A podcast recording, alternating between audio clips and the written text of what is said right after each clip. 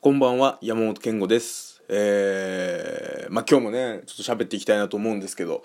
あのー、まあ今日喋りたいことというかね、なんかこう、まあ、日々思ってることみたいな感じなんですけど、まあこうやってね、ラジオトークっていうね、あのアプリをやらせてもらいまして、えー、まあ、なんですか、えっ、と、基本的に今僕は毎日やってるというか、あの、LINE ライブでもちょっと配信してる関係で、LINE ライブやった日はこれやらない。ね、LINE ライブやってない日はこれやるって、まあ別に決まってるわけじゃないですけど、なんとなく今そういうテンションで、えーちょっと来てるところがありまして、えー、まあもう言っても、昨日ちょっと2本ね、調子乗って2本やりましたから、まあ7本、8本ぐらい。ね。えー今、まあ7本ぐらいやってまして、まあこれが、まあシャープ7っていう扱いになるわけですけど、えーまあなんかこうやってきてね、やっぱりこう、何回かね、に分けて言ってますけど、あのーまあこのね、人の少ないアプリでね、まだね、この、あのーやっぱ、耕されてなね、畑でね、僕はね、こうやって農業をやろうとしてるわけじゃないですか。ね。ちょっとでもこのね、あのー土地を取っといてね、あのもう月の権利書と一緒でね、今のうちに買っておこうっていうね、そういう気持ちでやってるんですけど、まあやっぱりこうね、そう言っても僕は人気が出ることもないしね、皆さん、あのー何ですか、えー、ツイッターとかね、そういうのでなんかお便りが来たりとかね、してるっていうのも、まあちょこちょこ見ますけど、僕のところに反応は一個もないですからね。直接来るもんに関してはもう本当にゼロですから、ね、別に、いや、まあ、くださいって言ってないのもありますよ。だし、あのーなんかこう、そういうの触れてるっていう方向じゃないっていうのも多分皆さんわかると思うんですよ。僕の聞いている方はね。いるのか？聞いてる人はいるのか？まあこれ不思議なもんでね、その、まあ LINE ライブとかそういうのを YouTube にしてもニコニコ動画にしても再生数っていうのが出るのがね、ありますからあれですけど、このね、あの、ラジオトークは再生数も出なければ、こう、他の人のも見れないからさ、再生数がね。で、ランキングみたいなの出てないから、他の人より聞かれ、うんと、聞かれてるとか、で、もしくは自分のがどれぐらい聞かれてるかっていうのはあんまこうわかんないじゃないですか。まあだからその辺の不透明さも相まって、僕は今とても不安なんですけど、まあでも、こうね、僕のこう話的にはね、12分だったらとても聞きやすい方ですよ。僕は LINE ライブで1時間とか喋ってますけど、まあ長いですよ。一個一個の話が。うん、これやっぱ12分っていう縛りがあるから今かなりキュッとしてね、あのー軽く聞けるようにはまあお届けしてるつもりなんですけど、そうは言っても昨日結局ね、そうやって2本とかやっちゃってるからね、結果24分喋ってるっていうところもあるんですけど、なんかこう、やっぱりそういう意味で言ってもね、なんか見つかってないっていうね、こともあるし、なんかに、まあ人気がないみたいなところもちょっとあると思うんです。それはもう、しょうがないですよね。僕はどんだけやっても、こんなに人気出ないかねっていうぐらい人気出ないんですよ、僕。YouTube とかニコニコ動画で、あのラジオ動画やってた時は、コンビでやってたんですよ。で、そこで、コンビでやってる人ってめちゃくちゃ少なかったんですよ。もう基本的には一人でみんな一人でやってたりとか、なんかこうスカイプ通してやってるとかね、そんなので、例えば、えーと、連名でやってるけども別に何かそこに関係性はそこまでないみたいなことはありますけど、だけど、あの、僕らはコンビを組んでて、まあ一応ね、そういう感じで、まあお笑いコンビみたいな感じでやってて、で、ちゃんと対面にね、座って、対面っていうか、まあ、えっ、と、対面でね、あの座ってやってたから、そこのレアさもあって、あの、もっと聞かれてもいいと思うんだけどね。なんでしょうね。最終的に解散するからかな。そんな関係性だからかな。うん、ギスギスしてたからね。後半特にギスギスしてたからね。まあその辺もあって、あの、まあ聞かれてないっていうのもあって、まあこうやって一人になってもまあ聞かれてないっていうのは、もう、もう正直言って慣れてるんですよ。僕は結局、あの、独り言をね、あの、壁に向かって喋るぐらいなら配信したれの精神でやってますから、全然そこに関してはなんかこう、心折れることはないんですけど、じゃあ一方でなぜこびないのかって話ですよね。このやっぱりさ、そういう、例えばラジオトークで言うとね、そうやってウィーローウリューやってたりとかね、あの皆さんコラボ配信とかやってたりとかね、なんかまあ、あのお便りを返しますとかやってたりするわけじゃないですか。ね、いろいろやってて、で、なんかまあ、あのね、あの存在しない映画のね、ことをね、喋るみたいな、まあコントみたいのもやってて、まあなんかなかなかその辺も含めて僕は、あのーこう個性があるなって思ってるんですよ、他のサイトとかより。でもそこに点に関してもそうなんですし、あと、LINE ライブでもね、僕コメント返さなかったりするんですよ。で、その辺もそうなんですけど、LINE ライブって基本コメントありきでね、コメントと対話していくっていう配信が多いので、ね、じゃそこに関して僕はエピソードトークを延々とやってたっていうところがあって、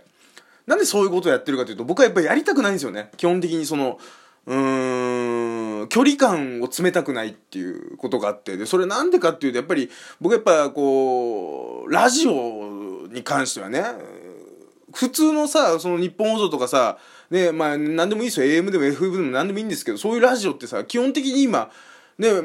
そんなコメントが来ました、コメント返しますってくだりないじゃん。基本的にツイッターでね、何々さんがこういう書き込みしてました、ハッシュタグ何とかをつければね、これコメント拾えますよってことがあるかもしれないですけど、基本的にはまあメールだったりするじゃないですか。で、ラジオネームがあって、どこに住んでるかがなんとなくあって、で、それでね、あの、例えば山本健吾さんこんばんは、ね、で、今話聞いてましたけどね、この話はこうでこうでこうで僕はこう思ってますとかね、あとはまあ、あの、こういうテーマで今日はやってますけどね、僕ににとってこれはこうでこうでっていうのがね、メールとかで来たりするじゃないですか。で、そこのさ、僕はリアルタイム性というかさ、ちょっとなんかその距離感を僕はいつも保ちたくてずっと6年間ね、そういうこうコメントとかあんまりこう扱わないことをやってきたんです。で、したら誰も聞かなくなったんですけど、こうね、僕はだからそういうところでこびないんですよね。で、なんでこびないかっていうと、あのね、まあ、あの、結局さ、その恋愛とかに関してもそうなんですけど、結局、例えばじゃあ好きな人がいますと。で、好きな人がね、まあもう、もう簡単に言うとね、めちゃくちゃマッチョが好きですと。で、僕は別にマッチョじゃないっていうことがあった時に、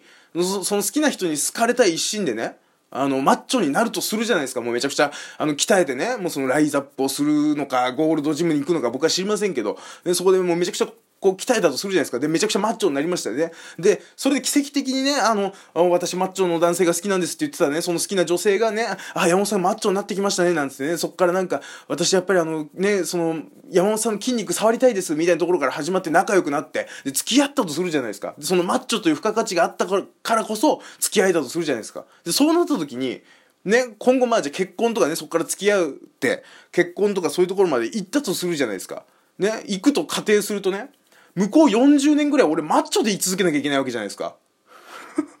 そこがやっぱ評価されてるわけだから、それはしんどくないかっていう話なんですよ。で、これは、このラジオとかやってる上でもそうなんですよ。その一個さ、例えばコメント返しますってなっちゃったりとか、なんかね、そういう細かいの拾っていくって話になったりとか、距離感詰めるってなった時に、いざずっとそれをさ、僕はそんなにそこの距離の詰めをやりたくなかったりして、ね。あのー、やりたくな、ないのを、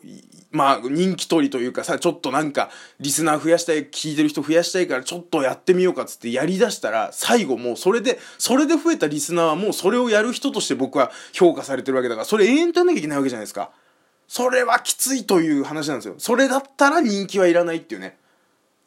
そういうところなんですよ。僕はそういうのがあってね。じゃあなんでそんな考え方にたどり着いたかっていうとね、僕はね、中1の時にね、まあ、それもそうなんですけど、好きな女性ができましてね、女の子、同級生の女の子だったんですけど、その人が好きだったんですよ。で、僕はその当時そんなこびるとかこびないとか一切そういうのをね、こう、そういう思想を持ってなかったから、俺は。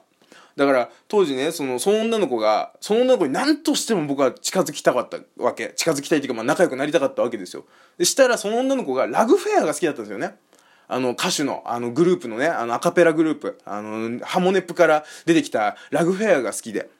でそれでね僕はねそのいやもちろん知ってるっていう体でいかなかったですよ。僕はまあハモネハモネップも見てたし正直ねラグフェアもそもそもは知ってたけど恋のマイレージに関しては僕は知ってたからあれなんですけどあの、まあ、それぐらいのもんで話として話の入りとしてはそういうのでやってってでそっからねじゃあ貸してあげるよって話になったんですよ。うまいこと。ねで貸してもらって。で、なんかもう最初もうさーっと流してね、なんとなくこう歌詞とか軽く覚えてね、で別にそんな、僕そんなね、こうラグフェアの音楽性みたいなの別に何も考えてなかった。そんな別に何も、そんな、うんともすんともなったんですよ。でももう、借りたからにはね、いや、よかったわっていう方向にするわけ。もうこれがいわゆる媚びなんですよ。ね。で、それでさ、もうラグフェアがもう好きっていう体にしたの。もう俺は仲良くなりたくて。ね。で、それがやっぱ僕は寄せるっていうことだと思うんですよ。ね、だから、それで仲良くなって、ね。で、あの、まあ、結果振られるんですけど、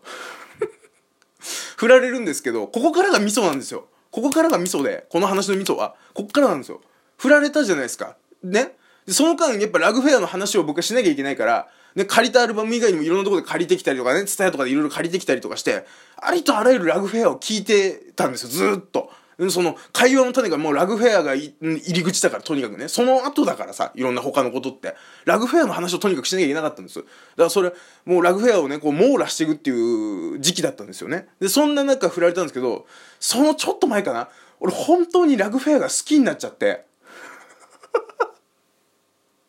ね、ただ単に女の子にね、好かれたいがためにね、僕はね、ラグフェアのことをね、知ったかぶってましたけど、最終的に本当に好きになりましてね。